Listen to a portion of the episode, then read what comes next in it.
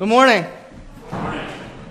Today is December 26, 2021. It is the last time this year we have the joy and privilege to gather together as a church, as a congregation of the children of God, to praise and worship our God, to fellowship and commune with one another, and most importantly, to hear the teaching and preaching of His Word. Psalm 119, verse 49 Remember your word to your servant, in which you have made me hope.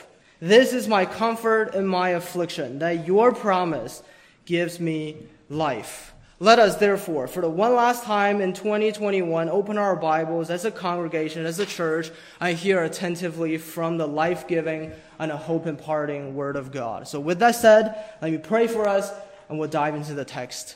Let's pray. Lord our God, our Heavenly Father, in this room, Lord, sit many saints who have walked with you for much longer than I have. In this room sit saints who have endured much greater afflictions and suffering than I have. Lord, I am insufficient for the task you have put before me. But Lord, my sufficiency is in you, is in Christ, is in the sufficiency of your word. So I simply pray, Lord, that you will be honored this day through the preaching of your word. Help your people in the receiving, the hearing of your word. And I pray that Christ Jesus will be set forth in all of our minds and our hearts.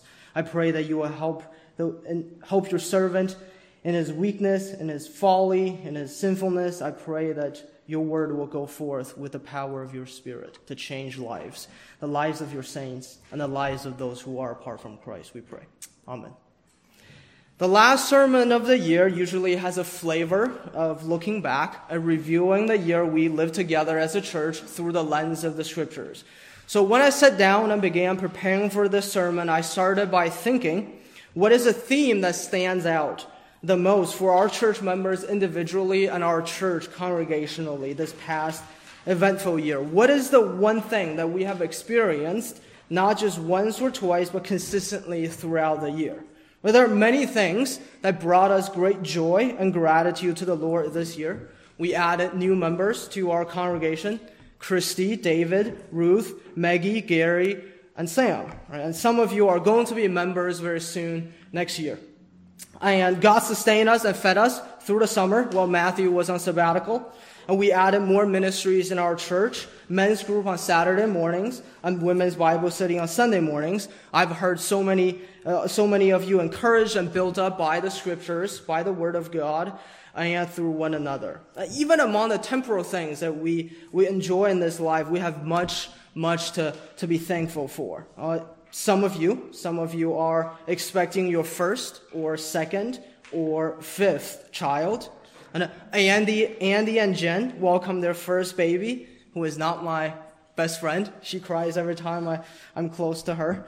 I am Baining and Joel got engaged. Many of you found new jobs where you may shine even brighter as Christ ambassadors, a light to this world. Some of you graduated from your undergraduate and graduate programs, and you're becoming independent and inching closer to be the man or woman God designed you to be. Some of you retired Congratulations, Pastor Mike. And now you're even more eager to serve the Lord in greater capacity. Henry's son John, after months of prayers, received his kidney transplant and he is doing well. Brothers and sisters, I love this church and I love this church more than anything I have. Your joy is my joy and I could not be more thankful for all the blessings God has richly and generously lavished upon you.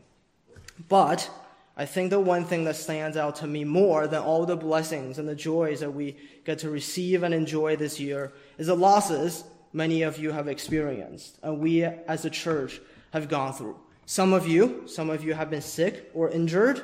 Some of you have lost your jobs. Some of you have lost relationships.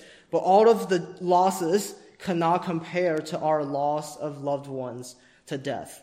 Some of you lost your child in the womb, the little one we never got to see and hold. Some of you lost your father to old age, the man who raised you and cared for you. Some of you lost your husband, the darling you loved and cared for for years. Some of you lost your sister, the sibling you treasured and you grew up with. Some of you lost your best friend, the buddy you loved more than even yourself. And we as a church, we lost Lydia, the woman of God whom we looked up to, respected, and loved. I've seen you weep for your own losses. I've seen you weep for the loss of another in this congregation, and I have wept for you, even while I was preparing for this sermon. So I will try not to weep my way through the next 45 minutes. There are very few things every human being experiences. Not all of us, not all of us are rich. Not all of us are healthy. All of us are famous. But all of us, rich or poor, young or old, well known or ordinary, if we live long enough, we will be grieved by losses. Losses that cut so deep and so unbearable. Few of us need to learn how to rejoice. That comes by nature. Many of us desperately need to learn how to grieve. I need to desperately learn how to grieve. I would venture to say this is the greatest question of every pastoral ministry. How do you cope with losses? How can we solve the problem of pain? What is the light that shines at the end of, of the tunnel? What is the light that shines in the darkest hour of our lives? What does the Word of God say about our suffering and our grief? If you have the physical copy of the Bible with you, please turn to the 39th Psalm. The 39th Psalm will be in verses 1 through 13, the entire Psalm, which you can find on page 467 of the Pew Bible. Psalm 39. You'll be needing the Bible. Psalm 39, which you can find on page 6, 467 of the Pew Bible. Psalm 39, verses 1 through 13. Psalm 39, 1 to 13. Let me read the text for you, and please pay close attention to every verse because this is the Word of God. To the choir master, to Jeduthun, a psalm of David. I said, I will guard my ways that I may not sin with my tongue. I will guard my mouth with a muzzle so long as the wicked are in my presence. I was mute and silent I held my peace to no avail, and my distress grew worse. My heart became hot within me. As I mused, the fire burned. Then I spoke with my tongue. O Lord, make me know my end and what is the measure of my days. Let me know how fleeting I am. Behold, you have made my days a few handbreadths, and my lifetime is as nothing before you. Surely all mankind stands as a mere breath. Surely a man goes about as a shadow. Surely for nothing they're in turmoil. Man heaps up wealth and does not know who will gather. And now, O Lord, for what do I wait? My hope is in you. Deliver me from all my transgressions and do not make me the scorn of the fool. I am mute. I do not open my mouth. For it is you who have done it. Remove your stroke from me. I am spent by the hostility of your hand. When you discipline a man with rebukes for sin, you consume like a moth what is dear to him. Surely all mankind is a mere breath. Hear my prayer, O Lord, and give ear to my cry. Hold not your peace and my tears, for I am a sojourner with you, a guest like all my fathers. Look away from me that I may smile again before I depart and I'm no more. The psalm we just read comes from a category of psalms commonly known as psalms of lament. These psalms are ones uh, where the psalmist expresses intense and unbearable sorrow, grief, and suffering to God and asks him to intervene or calls upon him for, for help. Psalm 39 is a psalm of lament, and that's why I picked this psalm for us this morning. Because God gave this psalm to us for the specific purpose of teaching us how to lament. So let's begin with the title of this psalm. So look at the small words just underneath the ESV title, the small words underneath the ESV title. To the choir master, to Jeduthun, a psalm of David. This title has three parts, and each part tells us something important about the psalm. So, first part, the psalm was written to the choir master. Question: Who is the psalm? Uh, who is the choir master? Well, we have a choir master at our church, and her name is Juliet. So before COVID appear, uh, happened, the choir of our church would come together and practice and have cantatas for Christmas and Easter. But the choir in this psalm is actually very different from the choirs in our modern churches. If you read First Chronicles, you will find out that the choir is a group of musicians who are appointed to play music during temple worship service. So in other words, this choir master is more like Andy than Juliet. His job is to lead the choir or the praise team so that the choir will lead the people of God to worship and praise God. Just what just happened right here. So, and that's to say, the psalm we just read, the psalm so much about suffering, distress, and hostility of God's hand. This psalm is actually sung by all Israel when they presented themselves together before God. Now, can you imagine walking into a church and the praises they sing are all songs like Psalm 39, like depression, fire burning in the heart, mankind like a mere breath. You probably walk out from that church and you never go back. So why did Israel sing this depressing psalm during public worship? Well, I think the answer is pretty straightforward. Because grief and suffering are something we can all relate to.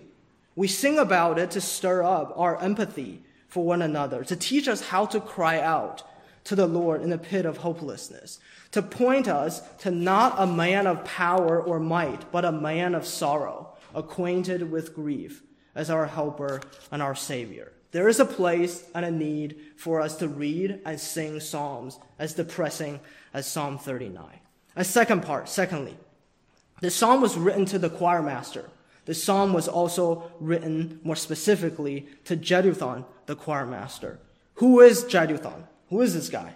He is a Levitical musician who also served as David's seer and had the ability to prophesy with instruments. So he's not only a praise leader, he's not only someone like Andy, he's also a prophet.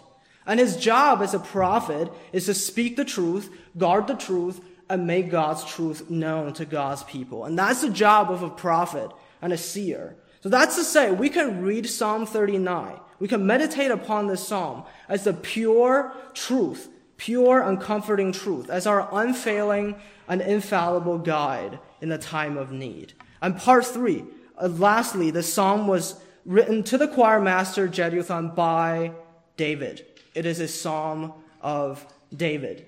He needs no introduction. David, he was the mightiest king of Israel, but at the same time, he was also the most tried man in Israel. He lost a newborn child because of his own sin. Several of his children were killed or went insane. Uh, he lost his best friend Jonathan, who was killed in war. Uh, one of his wives was a perpetual thorn to his side. So when we read this psalm, we're actually, we're really coming to an expert on dealing with suffering a man seasoned with grief. David has much to offer us today on how we could best deal with our losses in a God honoring way. And there are three things I want to draw your attention to from the text. First, the silence of the mourner. The psalmist began his mourning process with silence. Why? Should we be silent in our grief? And secondly, the speech of the mourner. The psalmist broke his silence after a little while, what did he say? What should we say in the midst of our suffering? And lastly, the Savior of the mourner. The psalmist dealt more as one who has no hope. What is his hope? What is our hope in the depth of our sorrow and woe? So, three simple points for you this morning. First, the silence, and then the, the speech, and then finally, the Savior of the mourner. So, let's begin with point number one the silence of the mourner. Verse 2. Look at verse 2. I was mute and silent. I held my peace. And again, verse 9. I am mute and I do not open my mouth. So the psalmist began his mourning process with, with silence and muteness. And that is how many of us usually begin our mourning process. It's only natural to be silent at the initial stage of grief and sorrow, the very language we speak and use to describe our distress and agony testifies just how natural it is to be mute in the face of losses. We use words like dumbstruck or dumbfounded, or literally we are struck dumb or speechless, or we are at a loss for words, or we are stupefied as if a spirit of stupor fell upon us. And the scriptures actually describe this phenomenon very well. And listen to Psalm 77, verse 4. 77, another psalm of lament. You hold my eyelids open. I am so troubled that I cannot speak. Lamentation 220. But the entire book is about lamentation. Jerusalem just got sacked by the Babylonian army, and her young men exiled to the ends of the earth. How did Israel grieve? Lamentation 220. The elders of the daughter of Zion sit on the ground in silence. They have thrown dust on their heads and put on sackcloth. And you remember Job, how he sat on the ground for seven days and seven nights without uttering a single word, after losing all his children, all his possessions, and his health. So you get my point. Silence, silence is a natural response to heart-wrenching losses. Sometimes you just don't know what to say. In that moment when you receive the shocking news of your loss and in the days and months to follow. But the psalmist was silent for actually some different reasons. There are reasons why silence could be a wise and godly response in a time of affliction and suffering. Verse 1. Look at verse 1. Verse 1. I said, I will guard my ways, that I may not sin with my tongue. So the psalmist held his peace because he did not want to sin against God with his words. And isn't that a great temptation for us to sinfully murmur against God under the crushing weight of grief and anguish? We complain, we complain that God has treated us so unfairly or, or too harshly. We complain that God has inf- afflicted us for no reasons. Maybe God's love has turned into cruelty and his kindness into hostility. When we're bitterly tried and our hearts embittered, we're more prone to say bitter words to ourselves, to others, and even to the Lord. And you remember the people of Israel in the wilderness, Numbers 11 verse 1. And the people complained in the hearing of the Lord about their misfortunes. And when the Lord heard it, his anger was kindled. And you remember Naomi, after losing her husband and two sons, she said, do not call me Naomi. Call me Mara. For the Almighty has dealt with, dealt very bitterly with me. I went away full, and the Lord has brought me back empty. Why call me Naomi when the Lord testified against me and the Almighty has brought calamity upon me? I, you remember Job. In the very depth of his anguish, Job said to God, You have turned cruel against me. With the might of your hand, you persecute me.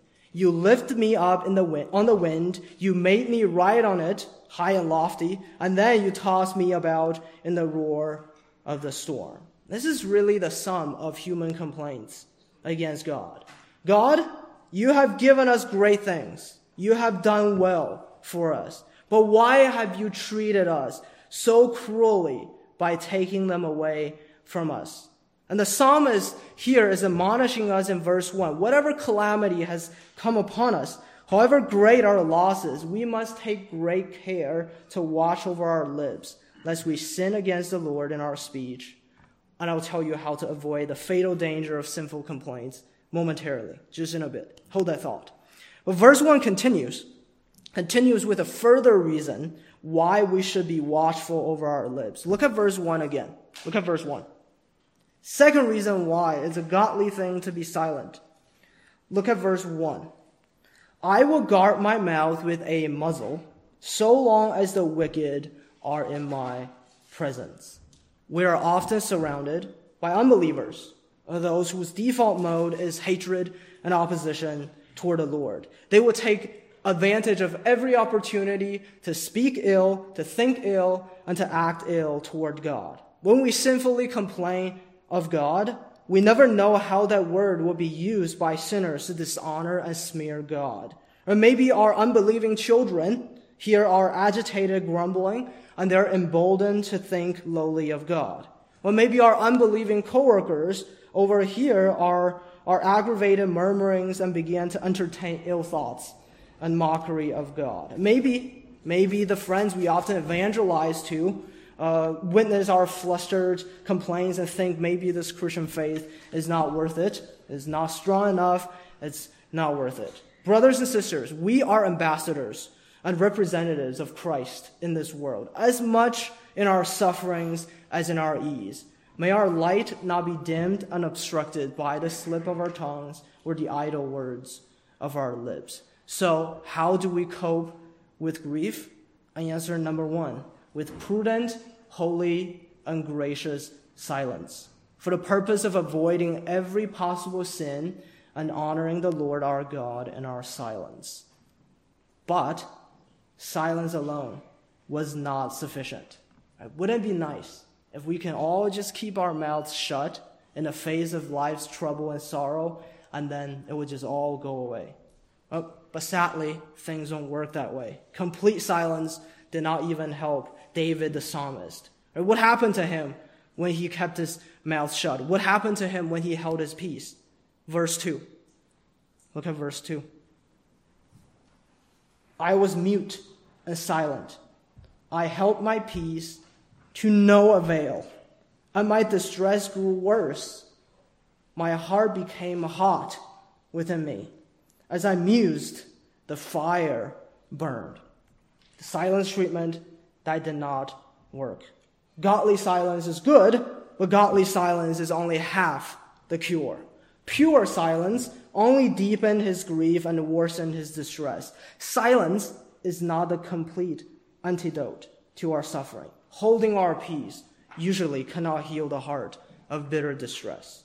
David, he wrote somewhere else in Psalm 32, verse 3, another psalm of lament. For when I kept silent, my bones wasted away through my groaning all day long. Psalm 38, verse 13. But I am like a deaf man. I do not hear, like a mute man who does not open his mouth. Silence. And what's the result of the silence? For I am ready to fall, and my pain is ever before me. So, what then should we do beyond our silence? That's not the complete cure. What, can, what else can we do? Spurgeon, Spurgeon wrote in his commentary on Psalm 39, he wrote this Inward grief was made to work and ferment by want of vent. Utterance is the natural outlet for the heart's anguish and silence. Therefore, and silence, therefore, both an aggravation of the evil and a barrier against its cure. Uh, similarly, Puritan John Flavel wrote, It is much more becoming a Christian ingeniously to open his troubles than suddenly to smother, smother them.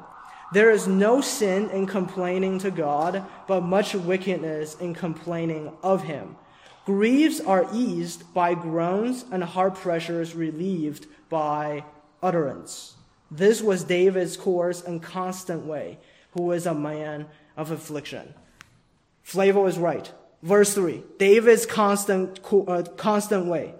David's constant course. Verse 3 My heart became hot within me. As I mused, the fire burned.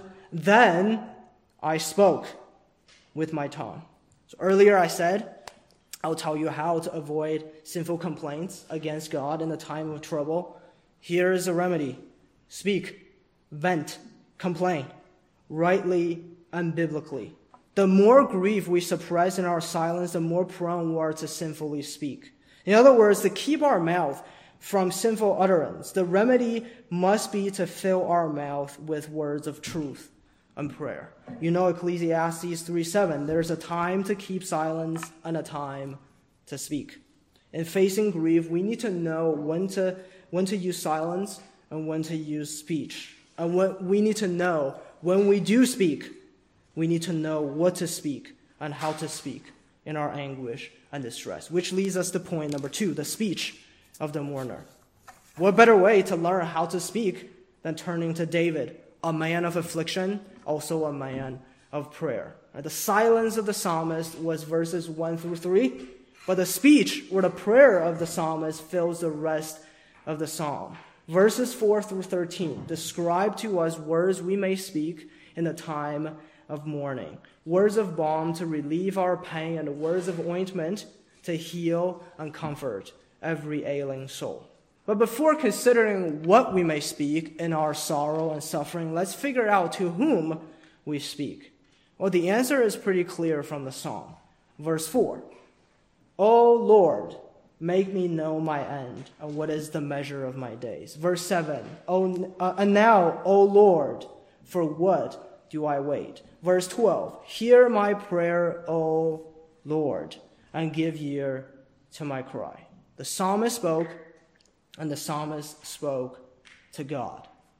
That's not to say when we are struck with grief and affliction, or and afflicted with anguish, we cannot reach out to a trusted brother or sister. Not at all. I found hearing the words of wisdom and counsel of comfort from a brother often brings the most immediate effect of calming the spirit of turmoil and lifting our hearts of downcast. One of my favorite quotes I read this year is from Spurgeon's sermon, where he said, Friendship is one of the sweetest joys of life. Many might, ha- many might have failed beneath the bitterness of their trial had they not found a friend. So the gift of friendship and brotherhood in Christ, they're invaluable to the mournful soul. You cannot grieve alone. However, venting to a brother in Christ is but a supplement. Calling upon the Lord is the main course. And no amount of fellowship with brothers can replace or substitute a sweet hour of prayer, especially in the midst of sorrow and distress. Puritan William Bridge, he wrote in his very helpful book, A Lifting Up for the Downcast, regarding prayer. Listen, about a pray- prayerful man. A praying man can never be very miserable. A praying man can never be very miserable. As speech is common unto all men, so is prayer unto all Christians. God has none of his children born dumb. As soon as one of your children is born, it cries. So with every man that is born of God. It may be he cannot pray as he would, nor hear as he would, nor perform any duty as he would. Yet it may be said of him, Behold, he prayeth. Turn him where you will, and behold, he prayeth. Sick, yet behold, he prayeth. Tempted, yet behold, he prayeth. At home or abroad, yet behold, he prayeth. And can he be miserable while he prayeth? Surely no. Why then should he be discouraged, whatever his condition be? And that is what I want to focus on from Psalm 39 this morning. He prays. A praying man can never be very miserable. What is it that we could speak in a time of our mourning and grief? What are some of the comforting and invigorating truth we can speak to the Lord and to ourselves? Let me point out a few things from this psalm. Speech number one an acknowledgement of our lowliness before God. Speech number one, an acknowledgement of our lowliness before God. Verse 4. Look at verse 4. O Lord, make me know my end and what is the measure of my days. Let me know how fleeting I am. Behold, you have made my days a few handbreadths, and my lifetime is as nothing before you. Surely all mankind stands as a mere breath. Surely man goes about as a shadow. Surely for nothing they're in turmoil. Man heaps up wealth. Man heaps up wealth and does not know who will gather.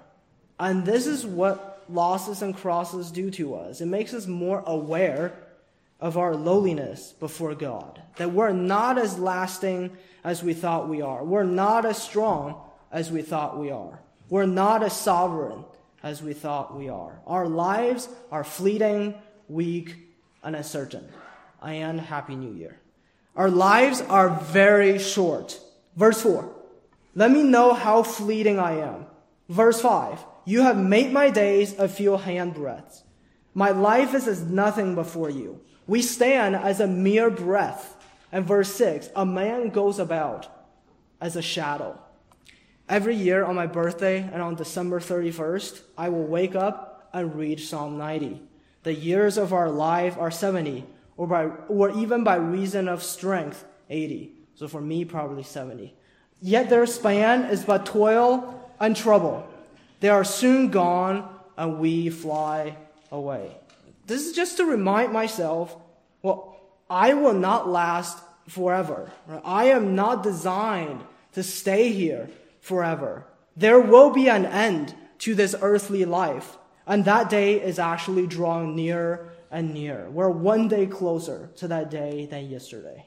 And nothing makes this reality more real, and nothing confronts us with this truth more forcefully than the losses and the deaths we sustain in our lives. Our lives are very short, our lives are also very weak. Verse 6, look at verse 6. Surely, for nothing, they are in turmoil. So you see what David is saying here? It does not take much to plunge us into unspeakable distress and affliction. We like to think the latest thing we deal with is the biggest thing in our life. Right? In high school, not getting into Harvard is the biggest disappointment in life. Uh, in college, not getting into Harvard, graduate school, is the end of the world. Right? In, in graduate school, not getting paper published is the most devastating thing I've experienced. And when we really grow up, right, we lose our loved ones, our children are disobedient, our relationships go awry, and just when we think things couldn't get worse, our own health breaks down and our own end draws near. Right? It does not take much to plunge us into anguish, right? sickness of the body, ill treatment of others, flesh exhausting labor, disappointment in relationships, death of a loved one. There's much in life that could throw us into utter despair. I remember Anthony, Anthony Langone, once he said this to me. It's a hard thing to be a human. Well, that's true. Because, because we're weak. And our weakness is especially manifested in our losses and pain. Surely for nothing they are in turmoil. And finally, our lives are uncertain. Our lives are short, fleeting. Our lives are weak and feeble. Our lives are uncertain. Right, verse 6. Just a small glimpse of how uncertain our lives are. Man heaps up wealth and does not know who will gather. Our plans are always subject to change. We do not even know what the next hour will bring. On March 15th, 2021, I got to my office early to work because I had to leave early to have lunch with Lydia, and I want to get a few hours work done before that. So at 10.05, 10.05 a.m., she messaged me to confirm that I was still available for lunch, to which I replied, yes, I am still available. And then at 11.30, just when I was ready to leave for lunch, he, uh, she called me and then she told me that her doctor had contacted her and there was something they wanted to, get, uh, to take a better look at and then be prepared to stay overnight. And needless to say, we never got to have that lunch together. And as I mourn for the loss of a grandmother figure in my life, that's how young I am. She's a grandmother figure in my life. I cannot help but acknowledge the uncertainty of our lives. An hour before, we're ready to have lunch. An hour later, and then we never had that lunch.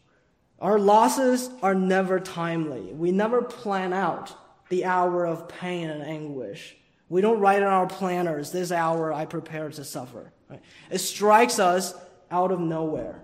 It shows us we're not the sovereign kings of our own lives.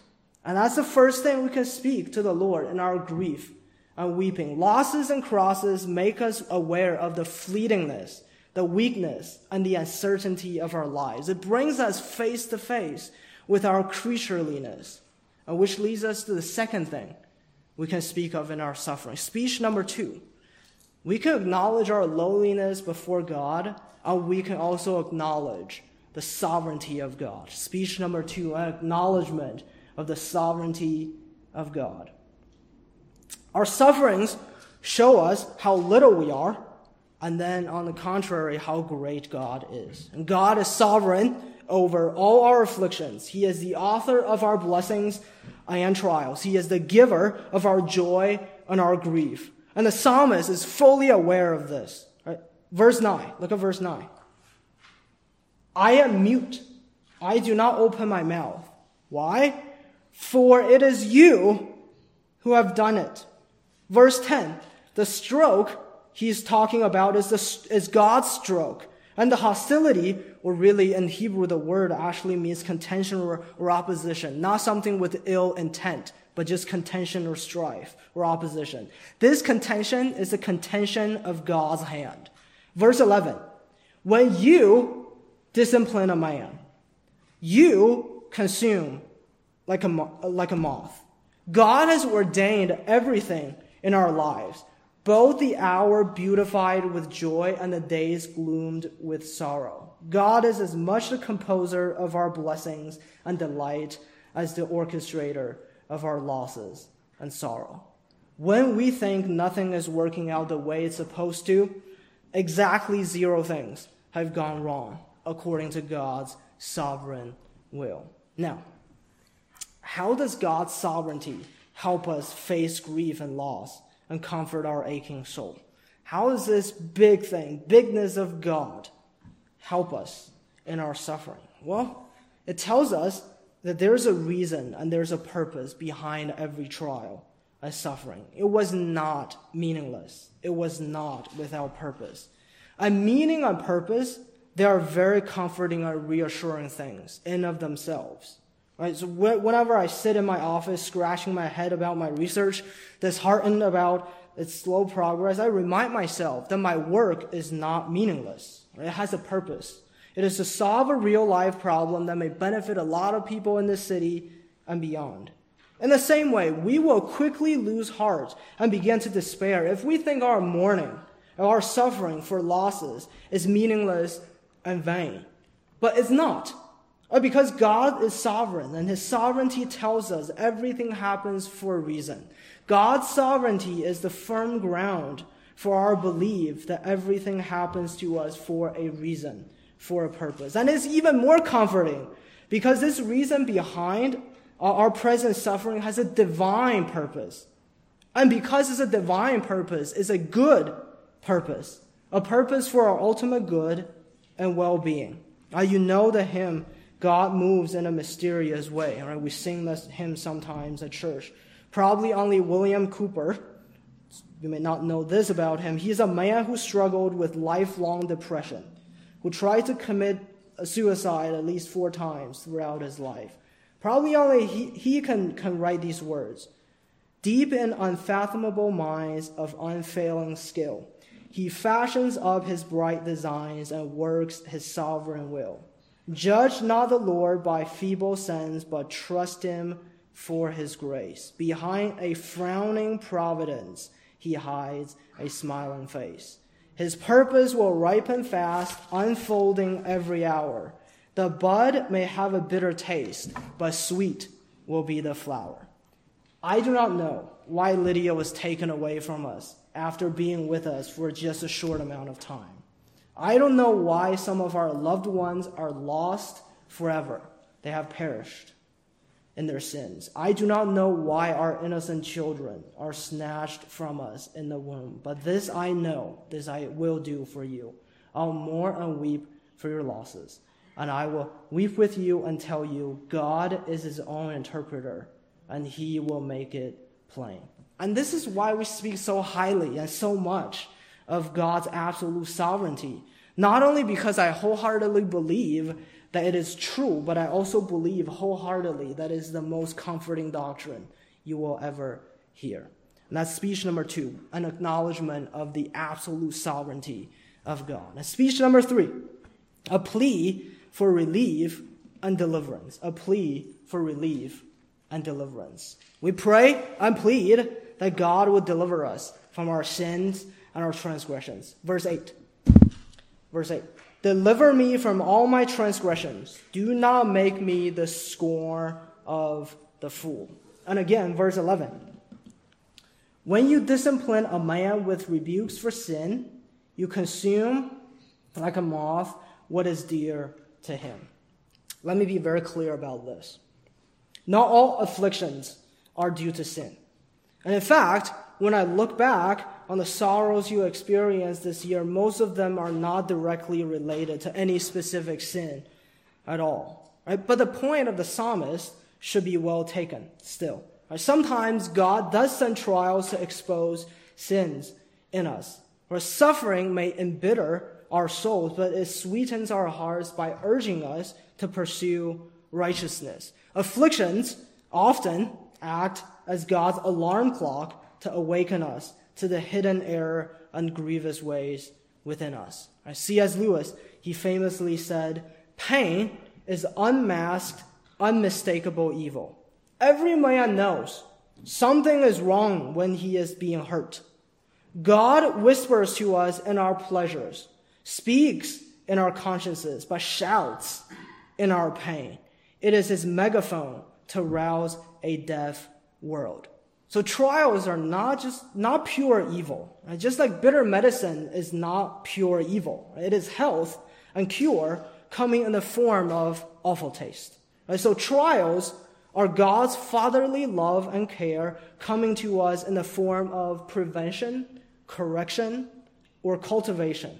They are good for the health of our souls. It is our privilege as sons of God so when our sufferings are self-inflicted, and again, not, not all sufferings are self-inflicted, but when it is, like Israel in the wilderness, or Jonah in the stormy sea, or Peter after Christ's death, it is much more becoming for us to repent and plead for forgiveness than to ask for immediate relief. Right? Deliverance from sin must come before deliverance from pain. Deliverance from sin will lead to deliverance from pain. But we do pray for relief from our anguish and relief, and especially when we were afflicted or tried for no sins of our own. Right? I used to think, I used to think it is a sign of spiritual weakness and immaturity to ask for relief, right? And a mature man of God would just uh, simply take a few punches, life throws at him, and he goes on as usual. Uh, there's a story there's a story of a, of a general in ancient China who was shot by a poisonous arrow in the arm. And then the wound began, began to fester, and then his arm became paralyzed, so he he can't move. And then a famous physician offered to perform a surgery that required him to cut open the flesh all the way to the general's bone, and then use a small knife to scrape off the poison which had infected the bone. I'm not recommending that, but that's just the story. Uh, the physician offered to put a blanket over the general's head. So for what purpose? Or so, so that he could scream as much as he wants, right? So that he, he could, uh, you know, he don't, he doesn't have to see it, see the, the, the arm getting cut open, right? And then the general just uh, scoffed at this notion, right? Ancient China, no anesthesia, so this has to be the way to go. The general said, no, this is stupid, right? This, that's for cowards. So the general just played go chess with his friend and then did not make even a sound while the physician operated on him. Uh, that's how I used to think how a man of God deals with grief. Right? Life goes on as it is while God scrapes off the poisons in the heart. Only weaklings ask for help and strong men need no relief. That, brothers and sisters, is at best unhelpful and at worst unbiblical.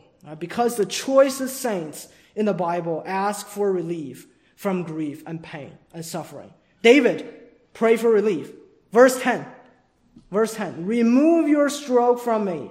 I'm spent by the hostility of your hand. Verse 13. Look away from me that I may smile again before I depart and I'm no more. Just a stronger version, a crazier version of asking for relief. Right? David asked for relief. Jesus prayed for relief in the Garden of Gethsemane. Abba, Father, all things are possible for you. Remove this cup from me. Paul prayed for relief in 2 Corinthians 12. A thorn was given me in the flesh. Three times I pleaded with the Lord about this, that it should leave me. It is no cowardice to pray for relief. It is no, not sure sign of strength to ask for no deliverance. And so pray. Plead with God to bring timely comfort, removal of anguish, and fullness of joy. But here's the caveat. Here's the caveat. Should God tarry in answering this prayer for relief, let us not murmur against him, nor lose heart, but rather let's, us, let's, let's, press, let's press on in prayer because we know God's promise. Weeping may tarry for the night, but joy comes in the morning. God's timing might not be our timing. God's purpose is greater than our purpose. His purpose may be better than immediate relief, and he might be after something even more important than instant instant comfort. So let's remember, God does no wrong to us. God does no wrong to us by afflicting us, however bitter our circumstances may be. And God does no wrong to us by not immediately answering our cry for relief, however great our pain is. And while He tarries and delays, He will provide everything needed to sustain you, to renew you, and to guide you. And that is our prayer.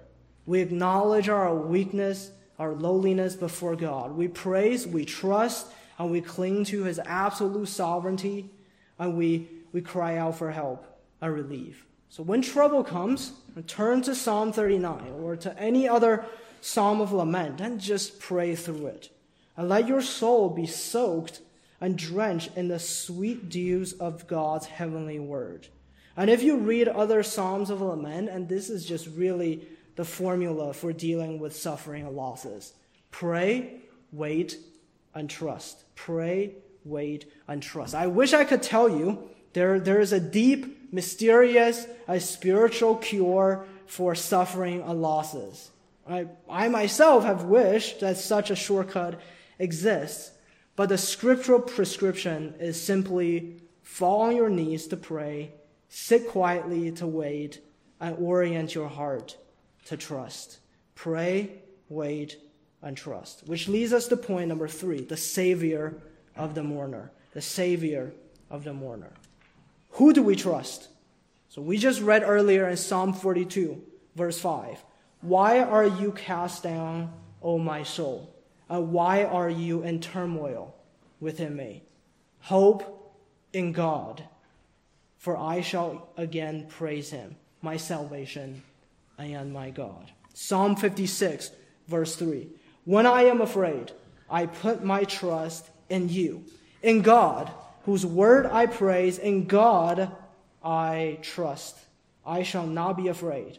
What can flesh do to me? And lastly, verse 7. Look at verse 7. Verse 7 of our text. And now, O Lord, for what do I wait? My hope is in you. It has been said that this psalm is one of the two psalms, along with Psalm 88. That's one of the two psalms where, where the psalmist delves deep into his suffering and pain, but he never recovers from it. He just says, as he just says it at the end, look away from me that I may smile again. But I think this is a very, very hopeful psalm. All of our hope is in verse 7. And now, O Lord, for what do I wait? My hope is in you. And I want to conclude by just pointing out a few things for all of us to remember in this verse. Verse 7 And now, O Lord, for what do I wait? My hope is in you. First of all, brothers and sisters, if you are in Christ today, you are never without hope in the midst of suffering and grief. No matter how strongly you feel otherwise, you are always, you're never without hope in the midst of suffering. When despair seems to overcome you, when you cannot see the light at the end of the tunnel, when you have convinced yourself that grief will never depart from you, remember that you are never without hope in Christ. Even if it may seem very distant from you, it is ever within your reach. Romans 5 3. We rejoice in our sufferings, knowing that suffering produces endurance, and endurance produces character and character produces hope. And isn't that just a portrait of our Christian life? The light may grow, the light of hope may grow very dim, but it will never be put off. You will be knocked down, but you will never be knocked out. You will stand up and you will carry on by God's grace. So remember this. If you are in Christ Jesus today, you are never without hope. What then is this hope? Verse 7 says it pretty plainly My hope is in you. Our hope in our suffering and anguish is the Lord our God. God, not the prospect of, a, of, of better circumstances, nor the wish of better luck next time. God is the only hope of every mournful soul. The most helpful book I read this year is The Problem of Pain by C.S. Lewis. In the preface of the book, he explained that his purpose for this book was, uh, was to solve the intellectual problem raised by suffering and, and pain, and that was it. So it's not a book to counsel you through uh, your grief. But then he dropped this gem. For the far higher task of teaching fortitude and patience, I was never fool enough to suppose myself qualified, nor have I anything to offer my readers, except my conviction that when pain is to be borne, a little courage helps more than much knowledge, a little human sympathy more than much courage, and the least tincture of the love of God more than all. I want to convince you that God loves you in your anguish and suffering as much as in your joy and ease, on the worst of days as much as on the best of days. And there's no better way for me to convince you of your hope in the steadfast love of God than Romans 5 8. But God shows his love for us in that while we were still sinners, Christ died for us. All of our hope in the midst of suffering is grounded firmly in the cross of our Lord Jesus Christ. You know and you remember at one point you were apart from Christ, dead in sin, enslaved by the passions of the flesh, and firmly bound by the evil of your heart. The scriptures put it the best. It describes how all human beings are apart from Christ. Remember that you were at that time separated from Christ, having no hope and without God in the world. At that time, you and I, we were truly without hope. We were running a hell-bound race, and at the finish line, there would have been eternal death and condemnation, true suffering that will really go on forever. But God, who is rich in mercy, He loved us by sending forth His only Son, Jesus Christ, into this world. He was a man of sorrow, acquainted with grief for our sake. He suffered he suffered on the cross to pay the death penalty for our sins. He endured the just wrath of God in the stead of ruined sinners for our sins, so that we may no longer suffer for our own transgressions. All the sufferings now, they're not for penal purposes. Now this is for our sanctifying, sanctification. So we no longer have to suffer for our own sins. The cross stands as an emblem and a proof of God's steadfast love and care for our souls. And no amount of suffering and agony will ever annul it.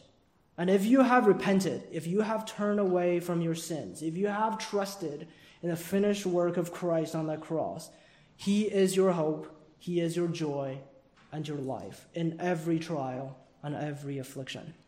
But look at verse 7 again. Verse 7. Last thing. Verse 7.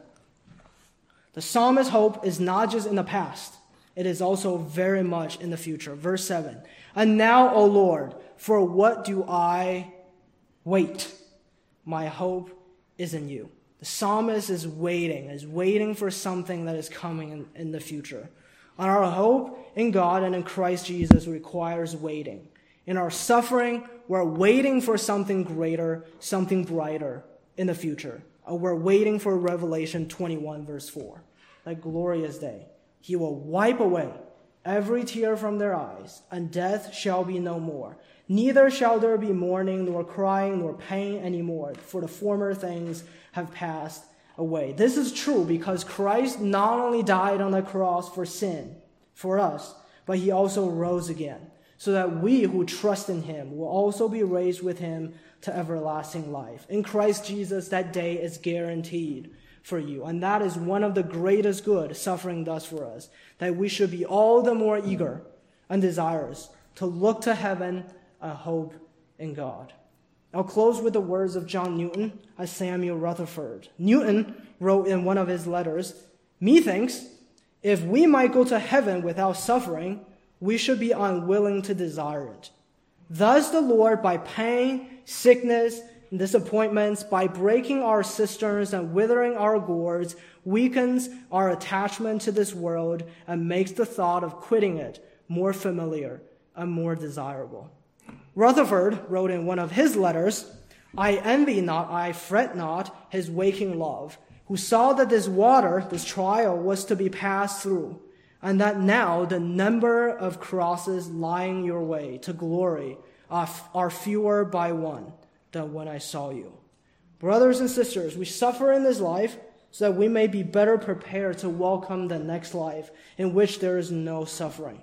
Remember this, even if you have no idea why God's hand is so heavy upon you, why it all seems so cruel, so bleak, so meaningless.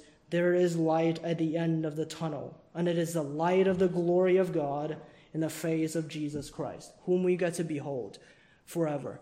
Now we have passed this year.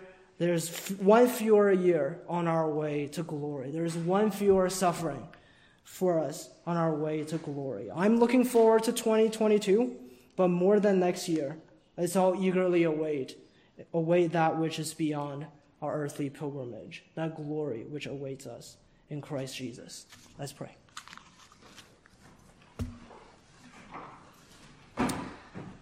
Lord, we give you thanks and praises for all the things that you have done in our lives, for ease and blessing as much as suffering and trials. You're good. You only do good to your servants. I pray that you will teach us how to cry out to you in the midst of our grief and sorrow, to acknowledge our fleetingness, our weakness, and, our, and the uncertainty of our lives before you, to praise you for your great sovereignty, for your power and your might, to be able to afflict and to be able to deliver and to comfort. And we praise you, Lord, because you're a God who brings much timely comfort for our good and your glory. I pray that you will stir up in the hearts of every saint in this congregation to look forward to that great glory which you've prepared for all of us in Christ Jesus. We cannot wait uh, to receive that glory, to stand before you, to walk in your presence, to dwell in your house all the days of our lives for eternity. So give us that eagerness, give us that hope as we wait for you, for the appearance of our Christ Jesus. We pray. Amen.